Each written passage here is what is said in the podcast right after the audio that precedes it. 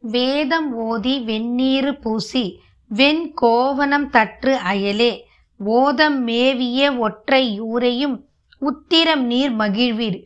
மோதி வேடுவர் குறை கொல்லும் முருகன் பூண்டி மா நகர்வாய். ஏது காரணம் ஏது காவல் கொண்டு ஏத்தக்கு இங்கு இருந்தீர் எம்பிரானிரே. தெய்வங்களும் சித்தர்களும் இது உங்கள் தமிழ் பாட்காஸ்ட். வணக்கம். இன்னைக்கு நம்ம நாயன்மார்கள் வரிசையில் அமர்நீதி நாயனாரை பற்றி தான் பார்க்க போகிறோம் அமர்நீதி நாயனார்.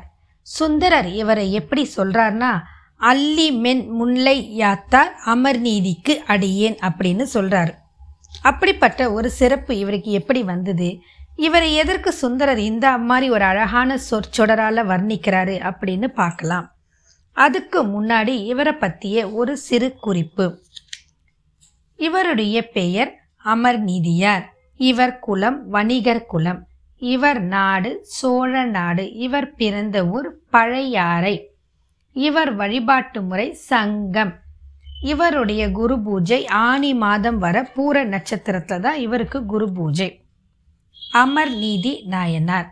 இந்த பெயர்லேயே ஒரு விஷயம் அமர்ந்து இருக்குது அது என்னன்னா அமர் நீதி அமர்ந்து நீதி வழங்கக்கூடிய நாயனார் அப்படின்னு வருது. இவரை பற்றிய வரலாற்றை இப்போ நம்ம இதுலேருந்து பார்ப்போம். காவேரி நதி பாயும் சோழ நாடு வளநாடு அந்த சோழ வளநாட்டில் பழையாறு அப்படின்னு ஒரு நகரம் இருந்தது. ரொம்ப பழமையானது அந்த நகரம். இந்த பூமிக்கே பெருமை சேர்க்கக்கூடிய நகரமாக அது விளங்குச்சு. அதை எப்படி பெருமை சேர்த்துது அப்படின்னு வர்ணிக்கிறாங்கன்னா வண்டுகள் மது உண்டு கழித்து ரீங்காரமிடும் பூஞ்சோலைகள் அந்த நகரை சூழ்ந்து இருந்தது. அந்த அளவுக்கு செழிப்பான நகரம் அது. மணிக்கொடிகளுடன் செழுமையான வீதிகள். அப்படிப்பட்ட ஊரில் அமர்நீதியார் அப்படின்ற ஒரு வணிகர் வாழ்ந்து வந்தார். சிறப்பான வாணிபம் செய்து வந்தார். அவருடைய வாணிபத்தில் அவர் பல தேசத்துக்கும் நாடுகளுக்கும் சென்று நல்ல தொழில் செஞ்சு அதுலேருந்து வர வருமானத்தை கொண்டு வந்து குவிச்சு வச்சிட்டு இருந்தார் அப்படி அவர் தன்னுடைய நாட்டுக்கு தேசத்துக்கு திரும்பி வரும்போது பொன்னும் பொருளும் முத்தும் நவமணிகளும் புத்தாடைகளும் பட்டாடைகளும் இப்படி கொண்டு வந்து சேர்த்து குவிச்சு வச்சிட்டு இருந்தார் அவர் என்னதான் சிறப்பான செல்வத்தை சேர்த்து வச்சுட்டு இருந்தாலும் அவருக்கு செல்வத்தின் மீதோ பொருளின் மீதோ பற்று இல்லை. பின்ன அவருக்கு எதன் மீது பற்று அப்படின்னா ஈஸ்வரன் மீது சிவன் மீது சிவன் அடியார்கள் மீது மிகவும் பற்றுள்ளவராய் இருந்தார். இதன் காரணமாக அவர் சிவன் அடியார்களுக்கு சிறு தொண்டு புரியறத ஒரு தலையாய கடமையாக வச்சுட்டு இருந்தார். அது என்ன சிறு தொண்டு அப்படின்னா அன்னம் பாலித்தல் பொதுவாக எல்லாருக்குமே சிவன் அடியார்களுக்கு அன்னம் பாலித்தல் அப்படின்ற எண்ணங்கள் இருக்கும். அந்த அன்னம் பாலித்தலுக்கு வந்து ஒரு ரொம்ப முக்கிய காரணம் என்னன்னா பசியாற்றுவித்தல் பசியோட வரவங்களுக்கு அன்னம் இடுறது அவங்க மனசையும் வயரையும் குளிர்விச்சா இறைவன் குளிர்வார் அப்படின்னு ஒரு எல் விஷயம் எல்லாருக்குமே அறிஞ்சிருக்கும். இதன் காரணமாக தான் அன்னதானம் ஒரு சிறப்பான தானமாக கருதப்படுகிறது. இதற்கூட அவர் இன்னொன்றும் செஞ்சுட்டு வந்தார். அதாவது கிட்டத்தட்ட வஸ்திர தானம் ஆனால் இதையெல்லாம் நம்ம செய்கிறோம் இதுக்காக நம்மளை இறைவன் ஆட்கொள்வான் அப்படின்ற எண்ணமோ சிந்தனையோ ஒரு எப்படி சொல்கிறது அவருக்கு ஒரு கெட்ட புத்தி கிடையாது. எதையுமே அவர் எதிர்பார்க்காமல் உள்ள அன்போடு பற்றோடும் பரிவோடும் தான் செஞ்சுட்டு வந்தார். அவர் எந்த விதமான ஆடைகளை வழங்கிக்கிட்டு வந்தார்? அதாவது வஸ்திர தானம் பண்ணார். வஸ்திர தானம் அன்னதானம் ரொம்ப ரொம்ப சிறப்பு. அதுக்கப்புறம் படிப்பு கொடுக்கறது கல்வி. அதுக்கப்புறம் தான் உடல் உறுப்புகள் தானம் எல்லாம் வரும். ஏன்னா முதல் முதல் ஒரு மனிதனுக்கு தேவை உணவு. அந்த உணவுக்கு அப்புறம் தான் அவன் மனசில் வந்து ஆன்னு தோணின பிறகு தான் தன்னை மறைக்கிறதுக்கு ஒரு ஆடை. இது ரெண்டுமே ரொம்ப ரொம்ப முக்கியமானது. எனவே நாம் அனைவரும் நம்மால் இயன்ற அளவிற்கு அடுத்தவங்களுக்கு உணவையும் இல்லாதவங்களுக்கு உடையும் கொடுத்து வ வழங்குறது ரொம்ப சிறப்பான அம்சம். இதை உணர்த்துறது தான் இந்த கதையோட ஒரு முக்கியமான கருத்து. அவர் எந்த விதமான வஸ்திரத்தை அதாவது துணியம் அடியார்களுக்கு கொடுத்தார் அப்படின்னா கந்தை அப்புறம் கீழுடை அதுக்கப்புறம் திருநீற்றுப்பை முக்கியமானது கௌபீகம் அப்படின்ற கோவணம். அவங்களுக்கு சாப்பாடு போட்டுட்டு கந்தை அப்படின்னு ஒரு பொருள் கீழ் அப்படின்னு ஒரு பொருள் கோவணம் திருநிற்றுப்பை. இது நாளையும் அவங்களுக்கு வாரி வாரி வழங்கிட்டு வந்தார். இதில் கந்தை அப்படின்னா என்னன்னு சொல்கிறாங்கன்னா சுமார் நாலைந்து துணிகளை ஒன்றன் மேல் ஒன்றாக அடுக்கி நூல் இழையால் தைக்கப்பட்டிருக்கும். கிட்டத்தட்ட அது ஒரு போர்வை இல்லை இடுப்பில் கட்டுற துணி எப்படி வேணால் பயன்படுத்திக்கலாம். அடியார்கள் அதை அந்த மாதிரி பயன்படுத்துவாங்க. கீழ் அப்படின்னா என்னன்னு பார்த்தீங்கன்னா இந்த கௌபீகத்தை கட்டுறதுக்கு ஒரு அரைஞான் கயிறு தேவை. அதுக்கு பதில் இந்த கீழே வச்சு அவங்க அதை கட்டுவாங்க. மூணாவது கௌபீகம்னா கோவணம். நான்காவது திருநீற்றுப்பை. இதை எல்லாமே அவர் வரவங்களுக்கெல்லாம் கொடுப்பாரு. இப்படி ஒரு சிறப்பான பணியை செஞ்சுட்டு வந்தார். அவர் என்னதான் பழையாறில் இருந்தாலும் அவருடைய ஊருக்கு பக்கத்தில் திருநல்லூர் அப்படின்னு ஒரு சிவஸ்தலம் இருந்தது. இந்த சிவஸ்தலத்தில் அவர் இறைவன் மீது அதீத பற்று அன்பு பாசம் காதல் இப்படி எதை வேணால் சொல்லலாம். ரொம்ப கொண்டு இருந்தார். இதன் காரணமாக அந்த ஊருக்கு அடிக்கடி அவர் போகிறது வழக்கம். அப்படி போகும்போது அங்கே கொஞ்ச காலம் தங்கி இறைவன் வழிபாட்டையும் அவருக்கு தொண்டு புரிவதையும் சிவனடியார்களுக்கு தொண்டு புரிவதையும் ஒரு வழக்கமாக கொண்டுட்டு இருந்தார். இப்படி போகிறதுனால அங்கே வந்து ஒரு மடத்தையும் கட்டி நிரூபிக்கிச்சிட்டு வந்தார். அந்த மடத்தில் வந்து யார் வந்தாலும் குறிப்பாக அடியார்கள் எப்போ வந்தாலும் அன்னம்பாலித்தலை ஒரு சிறப்பான தொழிலாக செஞ்சுக்கிட்டு வந்தார். அப்படி ஒரு முறை திருவிழா சமயத்தில் அவர் தன் மனைவி மக்கள் உற்றார் எல்லோரோடையும் சேர்ந்து அந்த ஊருக்கு போகிறார் அந்த ஊரில் இருக்கிற சிவனோட திருவிழாவை காண்பதற்காகவும் அந்த இறைவனை காண வர சிவன் அடியார்களுக்கும் திரண்டு வருவாங்க. அவங்களுக்கு நம்பால முடிஞ்ச உதவிகளையும் அன்னத்தையும் போடலாம் அப்படின்னு எண்ணத்தில் அவர் போகிறாரு அங்கே போய் அந்த மடத்தில் தங்கி இருந்து இறைவனை வழிபட்டுக்கிட்டு இருக்கிறாரு. அதே நேரத்தில் விழா சிறப்புகளையும் பார்த்துக்கிட்டு சேவிச்சுக்கிட்டும் வராரு. சிவன் அடியார்களுக்கு அமுது படைத்தல் அப்படின்ற ஒரு தொண்டோடு சேர்ந்து அவங்களுக்கு தேவையான இந்த கந்தல் கீழாடை கௌபீகம் திருநிற்றுப்பை அதையும் வாரி வழங்கிக்கிட்டு வந்தார். இப்படி வர இவரை சோதிக்கிறதுக்கு எம்பெருமான் ஈசன் முடிவு பண்ணுறாரு பொதுவாக இறைவன் நம்மளை சோதிக்கிறாரு சோதனைக்குள்ளாக்குறாருனா நம் இறைவனை நோக்கி செல்கிறோம் அப்படின்னு அர்த்தம். இன்னும் சொல்லப்போனால் இறைவன் இறை வெகு விரைவில் நம்மளை ஆட்கொள்ள மாட்டார். அது ஒவ்வொரு கட்டமாக நம்ம சோதிக்கப்பட்டு சோதனைக்குள்ளாக்கப்பட்டு ஒவ்வொரு பரீட்சையிலும் நம்ம வெற்றி கொண்டுக்கிட்டே வரும்போது தான் அவரை விரைவில் நெருங்க முடியும். இறைவனால் ஆட்கொள்ள வேண்டும் இறைவன் நம்மையும் ஆட்கொள்ள வேண்டும் அப்படின்னு நினைக்கும் போது அவருடைய சோதனைகளும் நம்ம எதிர்கொள்ள வேண்டும் அப்படின்றது தான் இந்த கதை மூலம் நமக்கு தெல்ல தெளிவாக தெரியுது. இந்த அமர்நீதி நாயனாரையும் அப்படி தான் அவர் ஒரு பரீட்சை வச்சு சோதிக்கிறதுக்காக முடிவு பண்ணுறாரு அதற்காக அவர் என்ன செய்கிறாருன்னா அந்தனர் குலத்து பிரம்மச்சாரியை போல வடிவெடுத்தார். அதற்காக அவர் மாறுவேடம் இட்டுக்கிட்டு எப்படி பண்ணுறாருனா அவருடைய விருத்த சடையை எல்லாத்தையும் சேர்த்து சுற்றி ஒரு குடுமி போல் வச்சுக்கிட்டாரு. நெத்தியில் சைவ நெறியோடு விபூதியை பூசிக்கிட்டார். மார்பிலே முப்பொரு நூலும் அணிந்தார். அதில் வந்து பிரம்மச்சாரியத்தை குதி குறிக்கும் விதமான மான் தோலையை ஓர் அங்குல அளவு கட்டி தொங்க விட்டுக்கிட்டாரு. அதுக்கப்புறம் மூஞ்சி அப்படின்னு ஒரு தர்பை புல் இருக்கு. அதை வந்து இடுப்பிலே அரஞ்சான் கயிறாக வரித்து கொண்டார். மேலும் கோவணம் ஆடையும் இழுத்து கட்டினார். அந்த அரைஞ்சான் கயிற்றில் கோவணம் அப்படின்றதையும் இழுத்து கட்டிக்கிட்டார். அதுக்கப்புறம் திருநீற்று பைய வச்சுக்கிட்டார். இதுக்கு இல்லாத மாற்று கோவணமாக ரெண்டு கோவணங்களும் தன்னோட தண்டில் கட்டிக்கிட்டார். பொதுவாக அடியார்கள் கையில் தண்டு அப்படின்னு ஒன்று இருக்கும். அது எதற்குன்னா இதை மாதிரி கட்டி வச்சுக்கிட்டும் ஒரு ஊன்றுகோலாக பயன்படுத்துறதுக்கும் அவங்களுக்கு உபயோகமாக இருக்கும். இதே மாதிரி ஒரு வேடத்தோடு அவர் அந்த ஊருக்குள்ளே வராரு. அவர் அப்படி ஒரு தேஜஸோடு வரும்போது அங்கே இருக்கிறவங்க எல்லாம் அவரோட அழகில் மயங்கி அவரை விழுந்து வணங்குறாங்க. அவர் மெதுவாக அந்த மடத்துக்குள்ளே வந்து நிற்கிறாரு அவரை பார்த்து இவர் பிரமிச்சு போயிடுறாரு. போயிட்டு அவர் அவரை பார்த்து என்ன சொல்கிறாருன்னா அடியாரே இதுவரை கண்டிராத தாங்கள் இந்த திருமடத்திற்கு வந்திருக்கிறது நான் செய்த பெரும் பாக்கியம். என்னுடைய பூர்வ ஜென்ம தவ பயன் இதன் காரணமாக தான் நீங்கள் இந்த திருமடத்துக்கு எழுந்தருளியிருக்கிறீங்க. இது மாதிரியான ஒரு தேஜஸோடு இருக்கிற நான் அடியாரை இது வரைக்கும் பார்த்ததில்லை. உங்களுக்கு நான் எந்த விதத்தில் உதவி புரியணும் உங்களுக்கு உதவி புரியறதே என்னுடைய பெரும்பாகியம் அப்படின்னு சொல்லி வணங்கி அவர் காலில் விழுந்தும் வணங்குறாரு. உடனே என்ன ஆகுதுன்னா அந்த அன்பரை பார்த்த பிரம்மச்சாரிய வேடத்தில் இருக்கும் இறைவன் ஒரு சிரிப்பு சிரிக்கிறார். அதுக்கப்புறம் அவர் அவரை பார்த்து என்ன சொல்கிறாருன்னா நீ ஒரு பெரிய வணிகர்னு நான் கேள்விப்பட்டேன். நீ வணிகர் மட்டும் இல்லை ஒரு வள்ளல்னு கேள்விப்பட்டேன். நீ சிறப்பான வாணிபம் செய்து பொருள் ஈட்டின சொத்து சுகம் சேர்த்தேன். அதை எல்லாத்தையும் கொண்டு போய் உன் மனைவிக்கோ மக்களுக்கோ உற்றாருக்கோ குவிச்சு குவிச்சு குவிச்சு என் பையனுக்கு என் பேரனுக்கு தலைமுறைக்கு தேவை ஏழு தலைமுறைக்கு தேவைன்னு சேர்த்து வச்சுக்கல. நீ நியாயமாக குவிச்ச உன் பொருளை அந்த பொருளை கொண்டு சிவனடியார்களுக்கு அன்னம் கொடுக்குறேன். அவங்களுக்கு தேவையான உடையும் கொடுக்குறேன். இதை கேள்விப்பட்ட நான் உன்னை பார்க்கணும்னு வந்தேன். கீழுடை கந்தை வெண்துணி கோவணம் எல்லாத்தையும் கொடுக்குற ரொம்ப சந்தோஷம் அடைஞ்சேன். திருநீற்று பையையும் கொடுக்குறியா? இதையும் கேட்டு ரொம்ப சந்தோஷம் அடைஞ்சேன்.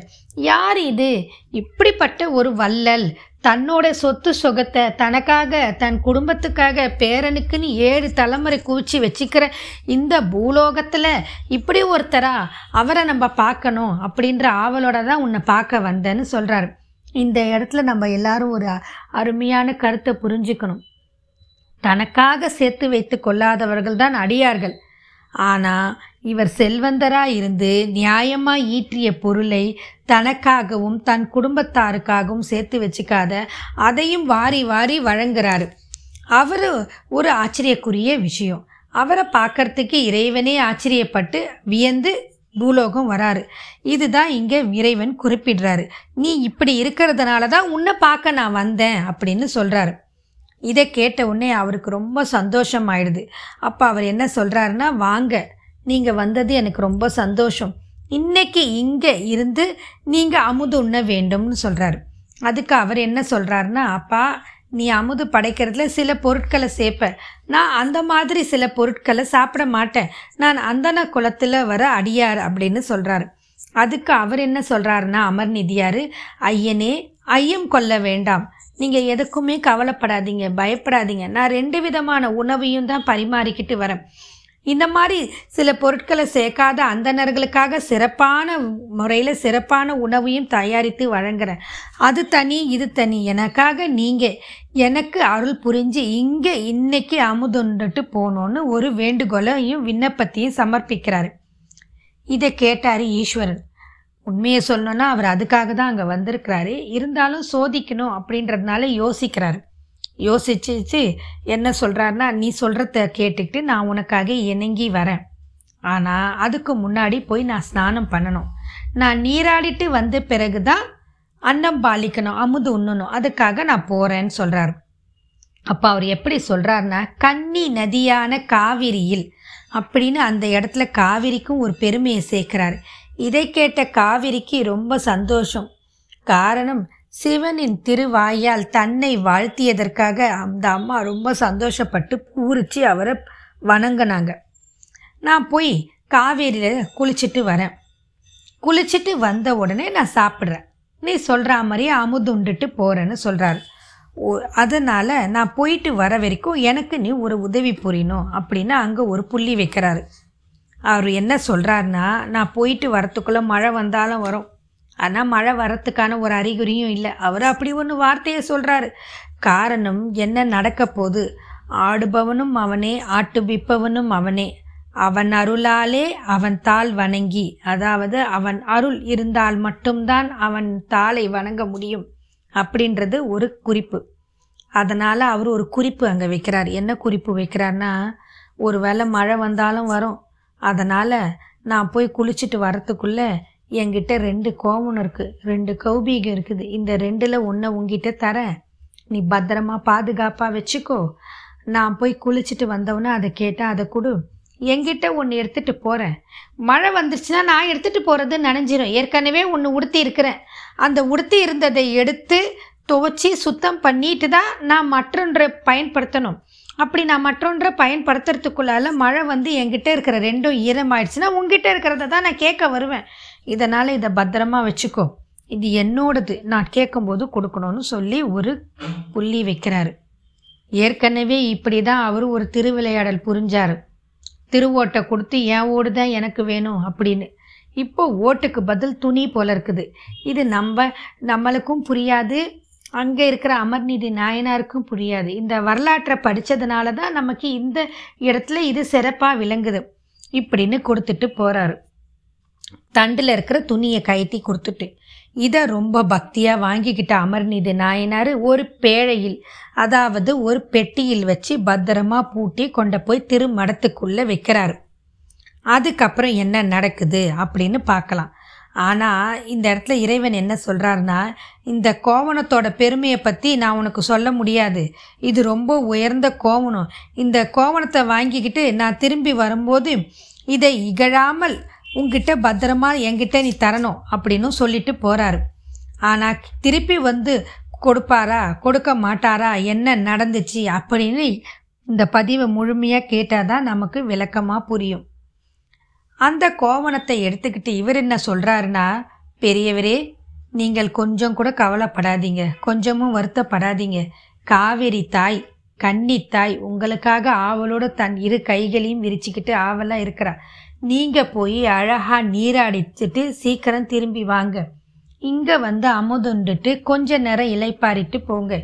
இது நாம் செய்த பெரும் பாக்கியம்னு சொல்லி வாங்கிக்கிட்டு உள்ளே போகிறாரு இவர் குளிக்கிறதுக்கு போகிறாரு இவர் உள்ளே போகிறாரு இந்த இடத்துல என்ன நடக்குது அப்படின்னு நம்ம பார்ப்போம் அப்புறம் என்ன ஆச்சுன்னா காவேரியில் நீடா சென்றார் அந்த வேதியரான எம்பெருமான். அப்போ வந்து அவர் சேமிக்க வைக்கப்பட்ட இடத்திலிருந்து நீங்கி மறையும்படியாக செஞ்சிட்டாரு. இங்கே இருக்கும்போது சமத்தா போயிடுறாரு. காவேரியில் போய் நீராடும்போது நைஸாக அவர் அமர்நீதியார் பேழையில் மறைத்து வச்சிருந்த கோவணத்தை அதாவது பேழையில் பத்திரமா வச்சிருக்கிற கோவணத்தை இவர் மறைச்சிடுறாரு. காணாமல் செய்கிறாரு இங்கேருந்தே தன்னுடைய திருவிளையாடலால் அந்த இடத்துல அந்த கோவணம் மாயமாக போயிடுது. இது அமர்நீதி நாயனாருக்கு தெரியாது. காரணம் நம்ம ஒரு பொருளை வச்சோம். அந்த பொருள் பத்திரமா அங்கேயே தான் இருக்கும். நொடிக்கு நொடி நம்ம போய் அதை சோதிச்சுக்கிட்டு தேடிக்கிட்டு இருக்க முடியாது. தன்னுடைய வேலையை கவனிக்க அவர் போயிட்டார். இப்போ என்ன ஆச்சுன்னா அந்த கோவணம் மறைஞ்சு போச்சு. இவர் காவிரி நதியில் நீராடிட்டு இருந்தார். அந்த நேரத்தில் என்ன ஆச்சுன்னா மழை வந்துருச்சு. மழையில் நனைந்து கொண்டே அவர் ஈரம் சொட்ட சொட்ட திருமணத்துக்கு வந்தார். அவர் தான் மழை வரும்னு சொன்னார்ல அவர் மழை வரும்னு சொன்னோன்னே மழை வந்துருது மழை வந்தோடனே அவரும் நனைஞ்சிட்டாரு. அவர் ஏற்கனவே உடுத்தியிருந்த கோவணத்தை சுத்தம் பண்ணுறதுக்காக தண்ணியில் நனைச்சி தூய் சுத்தம் பண்ணி கையில் வச்சுக்கிட்டாரு. தண்டில் இருந்த மற்றொரு கோவணமும் நனைஞ்சிருச்சு. இப்போ அவருக்கு காய்ந்த உலர்ந்த கோவணம் தேவைப்படுது. அதுக்காக அவர் சொட்ட சொட்ட இந்த மடத்தை நோக்கி வராரு. வந்ததும் அவரை வரவேற்ற இந்த அமர்நீதி நாயனார் என்ன சொல்கிறாருன்னா வாங்க வாங்க. நீங்கள் ஆசைப்பட்ட மாதிரியே சுத்தமான முறையில் உங்கள் விருப்பப்படி உங்களுக்கு ஏற்றபடி சமையல் ஆயிற்று. வாங்க சாப்பிடலான்னு கூப்பிடுறாரு. நீங்கள் அமுதுண்ணனும் அதை கண்டு நான் ரசிக்க வேண்டும் அப்படின்னு சொல்கிறாரு இவர் மழையில் நனைஞ்சிட்டு வராரு. உடனே அவர் கேட்குறாரு எப்பா நான் மழையில் நனைஞ்சிட்டு வந்திருக்கிறேன். குளிரில் தட தடன்னு வருது. நான் உங்ககிட்ட ஒன்று கொடுத்தேன்ல ஒரு பொருள் அதை எடுத்துட்டு வான்னு சொல்கிறாரு குளிர்ந்த நீரில் குளிச்சுட்டு வந்திருக்கிறேன். என்னோட ஈர கோவணத்தை உடனே மாற்றணும் தண்டில் கட்டிட்டு இருந்த துணியும் ஈரமாயிடுச்சு. இதனால் என்னால் இந்த குளிரில் இங்கே உட்காந்து இப்போ சாப்பிட முடியாது. முதல்ல போய் நீ என் கோவணத்தை எடுத்துட்டு வா. நீ என் கோவணத்தை எடுத்துகிட்டு வந்து கொடு. அதை நான் மாற்றிக்கிட்டு அதுக்கப்புறம் சாப்பிட்றேன். அப்போ தான் என் குளிர்லேருந்து நான் விலக முடியும்னு சொல்கிறாரு இதை கேட்ட அமர்நீதியார் உடனே குடுகுடுன்னு ஓடி போகிறார் போய் தனி இடத்துல சேமித்து வச்சிருந்த அந்த கோவணத்தை தேடி பார்க்குறாரு. அதுதான் மறைஞ்சு போச்சு. அது எப்படி கிடைக்கும்? மறைஞ்சு போனது மறைஞ்சு போனது தான் அந்த பேழையில் இருந்த கோவணம் காணும். மறைஞ்சு போச்சு. கொஞ்ச நேரத்துக்கு முன்னாடி தானே இந்த இடத்துல நம்ம கோவணத்தை வச்சுட்டு போனோம். இது எப்படிடா மறைஞ்சு போச்சுன்னு ரொம்ப திகச்சு போய் மனம் வருந்தி துடிச்சு போயிட்டார். என்ன செய்யறதுன்னே அவருக்கு தெரியல. ஏன்னா இந்த கோவணத்தை எடுக்கிறதுக்கு யாரும் வரமாட்டாங்க. காரணம் அந்த மடத்தில் வந்து பலவிதமான கோவணங்கள் பல வண்ணங்களில் பட்டாடையில் கதராடையில் மற்றும் பல விதமான லெனின் துணி என்னென்னமோ துணியில் வெளிநாட்டிலேருந்து கொண்டு வந்த துணியிலலாம் அவர் நிறைய கோவணம் தச்சு வச்சிருக்கிறாரு. இந்த கோவணத்தை வந்து யாரும் எடுக்க வேண்டிய வாய்ப்பும் கிடையாது. அவர் யோசிக்கிறாரு பிரமிச்சு போயிடுறாரு என்னடா இது? இங்கே தானே வச்சோம். காணா போயிடுத்தே அப்படின்னு சிந்திச்சுக்கிட்டு நிற்கிறாரு வேதியர் வந்து கிட்ட போய் நம்ம எப்படி சொல்லுவோம்? அவர் இதை எப்படி ஏற்றுப்பாருன்னு பயந்து போய் நிற்கிறாரு உடனே அந்த வேதியர் தந்த பிரகாசமான வெண்கிழி கோவணம் போன வழியை யோசிக்கிறதுக்கு பதிலாக நம்ம வேற ஒரு கோவணத்தை தரலாம் அப்படின்னு யோசிக்கிறாரு. அவர் மனசு ரொம்ப படப்படுத்துது எல்லா இடத்துலையும் குடஞ்சி குடஞ்சி பார்க்குறாரு இங்கே ஓடுறாரு அங்கே ஓடுறாரு. எப்படி கிடைக்கும்? இறைவன் மறைத்து வைத்த பொருள் நமக்கு எப்படி கிடைக்கும்? அவர் நினைச்சா மட்டும்தான் ஒரு செயலை செய்ய முடியும் அப்படின்றதுக்கு தான் இது ஒரு சிதர்ணம் சிறந்த உதாரணம். வேதியர் பெரிய சிக்கலில் மாட்டிக்கிட்டாரு. என்ன பண்ண முடியும்? மலைத்து போய் நின்னார். மனைவி கிட்ட போய் சொல்றாரு. மனைவியும் தேடுறாங்க. மகன் கிட்ட போய் செல்றாரு. மகனும் தேடுறாரு. அவர் கூட இருக்கிற உற்றார் உறவினர் எல்லாம் தலை தெறிக்க ஓடி போய் இங்கே போய் அங்கே போய் தேடுறாரு. இது நம்ம செஞ்ச பாவம் தான் போலருக்கு நம்மளோட முன்வினை பயன்தான் போலருக்கு இப்படி ஒரு பிரச்சனை நமக்கு வந்துச்சு. நம்ம இந்த மாதிரி ஒரு பிரச்சனையில மாட்டிக்கிட்டோம். இந்த சங்கடத்தை போக்குறதுக்கு என்ன செய்யறது? வேற எதையாவது புதிதான ஒரு கௌபிகத்தை கொடுக்கலாமா? அவர் கொடுத்தது ஒரு சாதாரண துணி தானே. நம்ம பட்டாடையில் கொடுக்கலாமா? நம்ம கிட்ட தான் இவ்வளோ துணி இருக்கே. சரி சரி அது சாதாரண ஒரு கந்தல் ஆடை. நம்ம பட்டாடையில் கொடுக்கலாம் அப்படின்னு நினச்சிக்கிட்டு அவர் போகிறாரு உடனே போன உடனே அவர் கை கூப்பி வணங்கி அந்த அடியார்கிட்ட என்ன சொல்கிறாரு அடிகளே நீர் சி நீ என்கிட்ட கொடுத்தீங்க. நீர் அடியேனிக்கிட்ட ஒரு பொருள் கொடுத்தீங்க கௌபிகம். அதை நான் ஒரு இடத்துல சேமித்து வச்சேன். ஆனால் என்ன காரணமோ தெரியல. அந்த இடத்துல அந்த கோவணத்தை காணவில்லை. அந்த கௌபிகம் மறைந்து விட்டது. அது வேறு இடத்தில் எங்கு யாரும் செஞ்சு வச்சிட்டாங்களோ என்னவோ எனக்கு தெரியல. ஆனால் அதற்கு வாய்ப்பும் இல்லை. அது காணாம போன வித்தையும் என்னால் புரிஞ்சு கொள்ள முடியல.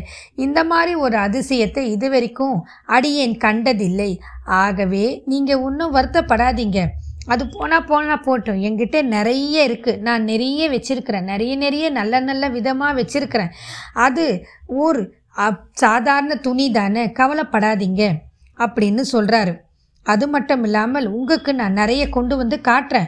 அதிலிருந்து ஒரு எடுத்துக்கோங்க. ஒன்றோ ரெண்டோ மூணோ எவ்வளோ வேணுமோ எடுத்துக்கோங்க அப்படின்னு சொல்கிறாரு இதை கே புதிதாக நெய்யப்பட்டது கூட இருக்குது என்கிட்ட. பட்டாடையில் நெய்யப்பட்டது கூட இருக்குதுன்னு சொல்கிறாரு இப்படி சொல்லும்போது இறைவன் உற்று பார்க்குறாரு. பார்த்துட்டு அவர் சொல்கிற போகிற வார்த்தை தான் இங்கே ரொம்ப விசித்திரமான வார்த்தையாக இருக்க போகுது. திருநீற்று அணிந்த வேதிய பெருமானே தங்களுடைய ஈர கோவணத்தை கலைந்துவிட்டு இந்தாங்க நான் கொண்டு வந்து கொட்டியிருக்கிறேன் பாருங்க இதையெல்லாம் எடுத்துக்கோங்க இதுக்காக நான் செஞ்ச தவறு மன்னிச்சுக்கோங்க என்னோட பிழையை பொறுத்தரல வேண்டும் அப்படின்னு சொல்கிறாரு அதுக்கப்புறம் அவர் என்ன சொல்கிறாருன்னா இறைவன் அமர் நீதியாரே நிலைமை ரொம்ப அழகாக தான் இருக்குது. உங்ககிட்ட நான் ஒரு கோவணத்தை கொடுத்தேன். இடையில் ஒரு நாள் கூட கிழியவில்லை. ஒரு நாளும் ஒன்றுமே ஆலை. அதுக்கு அது எப்படி நீங்கள் கெட்டு தொலைந்து விடும்? இன்றைக்கி உன்கிட்ட நான் கொடுத்து வச்ச கோவணத்தை நீ எடுத்துக்கிட்ட. என் கோவணத்தை அபகரிச்சுக்கிட்டு அதுக்கு பதிலாக வேற ஒரு கோவணத்தை தரேன்னு சொல்கிறீங்க இதை நான் எப்படி ஏற்றுக்க முடியும்? முதல்ல நீங்கள் சொல்கிறது கரெக்டாக தகுதியானதா? நீர் சொல்வது எந்த விதத்தில் தகுதியானோம் அப்படின்னு கேட்குறாரு சிவனடியார்களுக்கு நல்ல கோவணம் கொடுப்பேன் அப்படின்னு நீ சொல்லி பறைசாற்றிக்கிட்டு வர. அப்படிப்பட்ட நீ என்னோட கோவணத்தை கவர்ந்து கொள்ளத்துக்கு என்ன காரணம்? இங்கே நீ அதிக கோவணம் செய்கிற. இந்த கோவணத்தில் எது நன்றுலது கெட்டது அப்படின்னு சொல்கிற உனக்கு வாணிபகத்தில் இது ஒரு அழகா. என் கோவணத்தை எடுத்துக்கிட்டு எனக்கு ஒரு கோவணம் கொடுக்குறேன்னு சொல்கிறியே இதுதான் வந்து ஒரு வியாபார தந்திரமா அப்படின்னு கேட்குறாரு வேதியர் கேட்டவுடனே ரொம்ப மனசு கஷ்டப்படுறாரு அமர்நீதியார் ஐம்பொறிகளும் கலக்கும்படி அவர் தன்னோட உணர்வை இழந்துடுறாரு. முகம் அப்படியே வெளுத்து போயிடுது.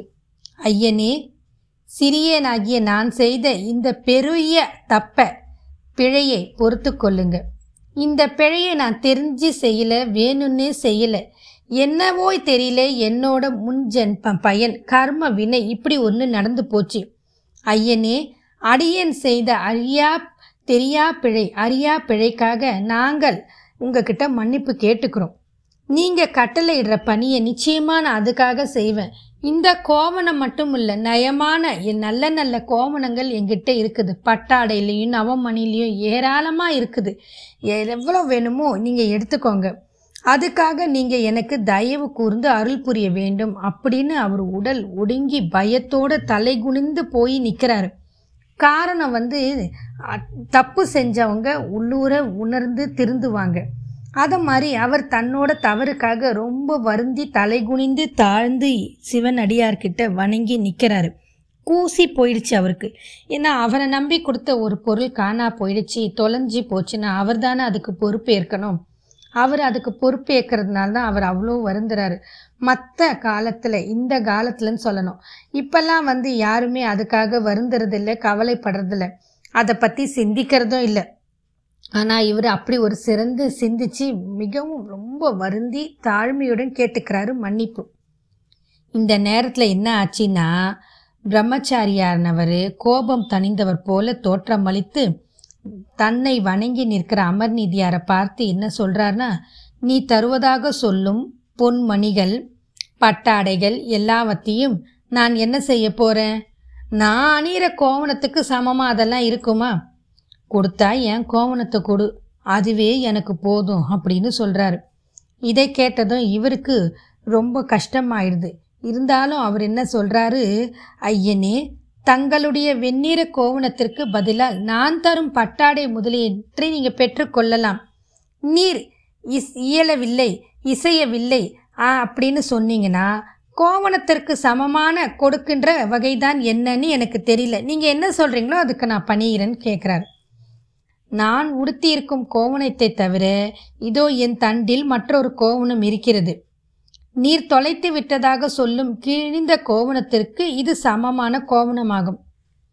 புரியுதா? நான் வந்து ஏற்கனவே ஒன்று உடுத்தியிருந்தேன் அது ஈரமாயிடுச்சு. என் தண்டில் ஒன்று இருக்குது அது மழையில் பட்டு ஈரமாயிடுச்சு. மூணாவது உங்ககிட்ட ஒரு கோவணம் கொடுத்தேன். இது மூன்றும் உசந்த கோவணங்கள். இப்போது நான் கட்டியிருந்த கோவணத்தை அடித்து அடித்து துவச்சி கிழிஞ்சு போச்சு. அதன் காரணமாக நான் மற்றொரு கோவணத்தை உடுத்தலான்னு தண்டில் கட்டியிருக்கிற கோவணம். அது என்ன ஆச்சுன்னா மழையில் நனைஞ்சு போச்சு. உங்ககிட்ட கொடுத்த கோவணத்தை தொலைஞ்சு போச்சு. இப்போ எனக்கு தேவை கோவணம். அதுக்கு இணையான கோவணம் எதுன்னு நீ கேட்கறதுனால நான் சொல்கிறேன் தண்டில் இருக்கிற கோவணத்துக்கு இணையான கோவணத்தை நீ கொண்டு வந்து கொடு. இதற்கு சம எடையுள்ள கோவணத்தை நீ கொடுத்தால் போதும். அதை நான் எடுத்துக்கிட்டு சந்தோஷமாக போயிட்டு வரேன் அப்படின்னு சொல்கிறாரு இதை கேட்ட உடனே அமர்நீதிக்கு சந்தோஷம். காரணம் அதுக்கு பின்னாடி மறைஞ்சிருக்கிற ஒரு சமாச்சாரம் அவருக்கு தெரியாது. அதுக்கு பின்னாடி இறைவன் ஏதோ ஒரு சூழ்ச்சியை வச்சிருக்கிறாரு ஏதோ ஒரு திருவிளையாடல் செய்ய போறாரு அப்படின்னு அவருக்கு தெரியாது. இப்போதைக்கு இந்த பிரச்சனைக்கு ஒரு தீர்வு கிடைச்சிது அப்படின்னு சந்தோஷமா என்ன சொல்றாருன்னா ஐயனே ரொம்ப நல்லது மிகவும் நல்லது. நீங்க சொன்ன மாதிரியே நான் கேட்டுக்கிறேன் அப்படின்னு ஒப்புக்கிறாரு. அதுக்கு இறைவன் சொல்றாரு முதல் போய் தராசை கொண்டு வாங்க. என் கோவணத்தை இங்கே வைக்கிறேன். அதுக்கு இணையான நீ வெய்ய நான் எடுத்துகிட்டு போயிடுறேன்னாரு. இவர் நினைக்கிறாரு இது ஒரு கோவணம் தானே. இதுக்கு இணையாக எதை வேணால் வைக்கலாம். அது ஒரு பெரிய கஷ்டம் இல்லைன்னு மனசில் சிந்திச்சுக்கிறாரு. அமர் நிதியார். உடனே என்ன செய்கிறாரு போய் ஒரு தராசை கொண்டு வந்து வைக்கிறாங்க. அந்த த தராசில் இறைவன் தன்னுடைய கோவணத்தை வைக்கிறாரு. அமர் நீதியார் புதிதாக செஞ்ச கௌபீகத்தை மற்றொரு தட்டில் வைக்கிறாரு. கோவணம் வச்ச தட்டானது எடை குறைந்து குறைந்து உயர்ந்தது. வேதியர் கோவணம் எடைக்கு அது சமமாக இல்லவே இல்லை. அதை கா பார்த்தோடனே இவருக்கு மேலும் பயம் வந்துருச்சு. என்னடா இது? இது ஒரு சாதாரண கோவணம். நம்ம இதுக்கு இணையா எத்தனையோ பொருளை வைக்கிறோம். இதுக்கு இணையா தட்டு உயரவே இல்லையே. சரிசமமாக ஆகலையே. நம்ம தட்டில் என்ன இட்டாலும் அந்த தட்டு உயர்ந்து கொண்டே இருக்குது தவிர வேதியரோட கோவணத்துக்கு சமமாக வந்து தராசு துலாம். துலாபாரன சமம். அந்த சமமாக நிற்கலையே அது கீழேயே நிற்கிதேன்னு யோசிக்கிறாரு. எத்தனையோ கொண்டு வந்து வந்து வந்து வந்து வைக்கிறாரு. பற்றாடைகளையும் வைக்கிறாரு. மற்ற பிற ஆடைகளையும் கொண்டு வந்து வைக்கிறாரு. தட்டில் ஒவ்வொன்றா இட இட இட தட்டு உயர்ந்துக்கிட்டே போச்சே தவிர சமமாக வரல. இந்த வேதியர் வச்ச தட்டு கீழேயே இருந்தது. ரொம்ப மனசு கஷ்டப்பட்டது. தராசு தட்டுகள் சமமாக இல்லையே என்ன பண்ணுறதுன்னு அவருக்கு ஒன்றுமே புரியல. அவருக்கு என்ன பண்ணுறதுன்னு புரியாத இங்கே ஓடுறாரு அங்கே ஓடுறாரு என்ன பண்ணுறதுன்னு புரியல. இதை பார்த்துக்கிட்டு அஞ்சு இருந்தார். அப்போது அந்தனர் வந்து முன் போய் வணங்குறாரு. ஐயனே நல்ல துணி வர்க்கம் நூல் வர்க்கங்களையெல்லாம் செஞ்சு குவித்தும் இந்த தட்டில் வச்சிருக்கிறேன். இனி என்கிட்ட ஒன்றுமே இல்லை கொடுக்கறதுக்கு. எல்லாத்தையுமே நான் இங்கே கொண்டு வந்து வச்சிட்டேன். எனக்கு வேற வழி தெரியல அப்படின்னு சொல்கிறாரு அப்போது இந்த இ- சிவனடியார் என்ன சொல்கிறார்னா இங்கு நாம் வேற என்ன சொல்வதற்கு இருக்கிறது? உம்முடைய திரவியங்களையாவது கொண்டு வந்து தட்டில் வைத்துவிட்டு பாரும் அப்படின்னு சொல்கிறார் என் கோவணத்துக்கு ஒருவேளை அது நேர் நிற்கும் அப்படின்னு சொல்கிறாரு நல்ல பசும்பொன் வெள்ளி நவமணிகள் பல வகை உலோகங்கள் முதலியான பொருள்களை குவியல் குவியலாக கொண்டு வந்து வச்சும் தராசு தட்டில் ஒன்றும் சரிப்படலை இறங்கலை. பொருள் வைக்க வைக்க தட்டி ஏறிக்கிட்டே போச்சே தவிர சரிசமமாக வரல. என்னடா இதுன்னு யோசிக்கிறாரு. அப்புறமா என்ன பண்ணுறாரு நான்மறை பொருள் நூல்களாகிய சிவபெருமானின் கோவணத்தை இட்ட தட்டுக்கு சரிசமமாக நிறுத்துறதுக்கு வேற ஏதாவது பொருள் இருக்கான்னு யோசிக்கிறாரு. எல்லா செல்வத்தையுமே வச்சிட்டாரு. ஒன்றுமே அவருக்கு புரியல. இந்த நேரத்தில் அவர் கண் கலங்கி நிற்கிறாரு அவர் என்ன பண்ணுறதுன்னு திரிச்சு போய் திகைச்சு போய் நிற்கிறாரு ஐயனே என்னிட இருந்த பொருள் பொருள்கள் பொன்மணிகள் தனங்கள் எல்லாத்தையுமே கொண்டு வந்து இந்த தராசில் வச்சிட்டேன். இனி நானும் என் மனைவியும் என்னோட இந்த சின்ன பையனும் தான் இருக்கிறாங்க.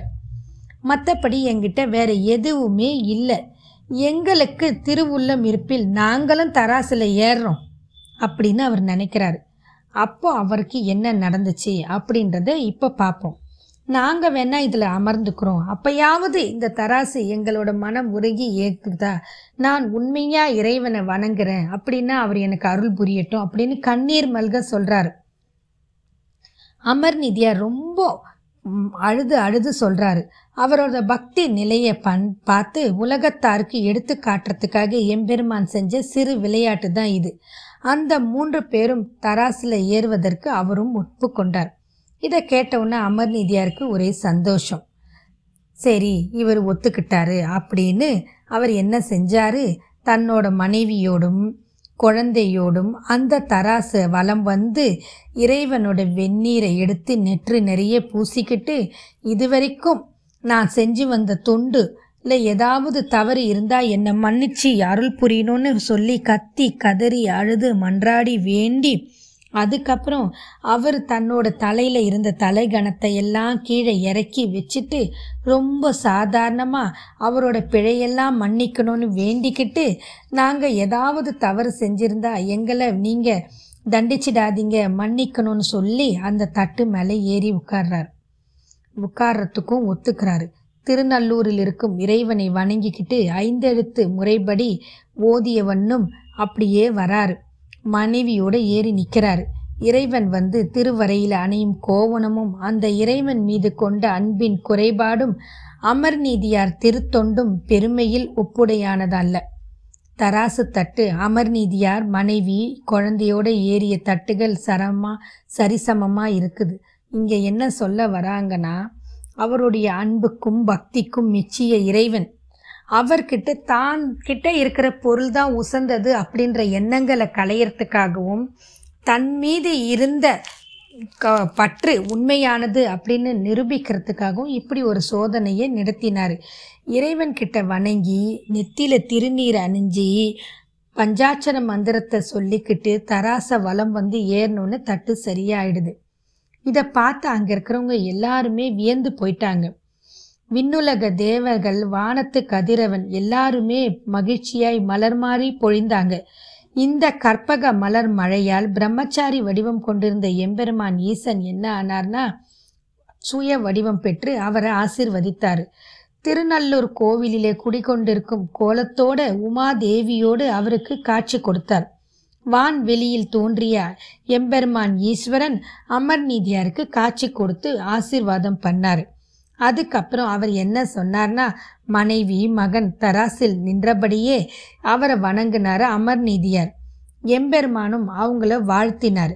அதுக்கப்புறம் இன்றளவும் நீங்கள் என்னைக்கும் என்னை வந்து தொழணும் அப்படின்றதுக்காக தான் இந்த ஒரு சிறிய சோதனை அப்படின்னு சொல்கிறாரு உங்களுடைய இந்த சிறப்பான செயல் உலகத்துக்கு எடுத்து காட்டுறதுக்காக தான் இந்த ஒரு சிறிய சோதனை அப்படின்னு சொல்கிறாரு இறைவனோட அருளால் அந்த மூவரும் இ- மூவருமே தெய்வமாகி விண்ணுலகை அடைஞ்சு இறைவனின் திருப்பாதத்தை சம சரணடைஞ்சாங்க அப்படின்னு இந்த பதிவில் சொல்கிறாங்க சிவலோகத்தை நோக்கி மேலே மேலே பறந்து சென்றது அந்த தராசு அப்படின்னு பெரிய புராணத்தில் சேக்கிரார் பெருமான் இந்த ஒரு க கதையை அழகாக வர்ணித்து சொல்கிறாரு இதுதான் அமர்நீதி நாயனாரோட வரலாறு.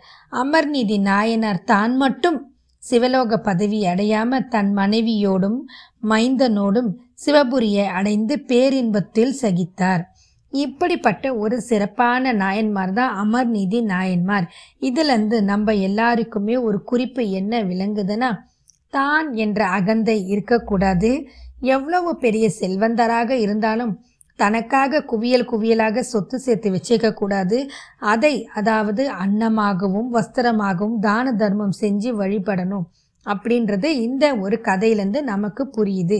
இதை தான் சுந்தரர் அல்லி மென் முலையத்தார் அமர்நீதிக்கு அடியேன் அப்படின்னு சொல்கிறாரு நம்ம எல்லோருமே இந்த அமர்நீதி நாயனாரோட திருப்பாதத்தை வணங்கி அவருடைய அருளாசியை பெற்றுக்கொள்வோம்.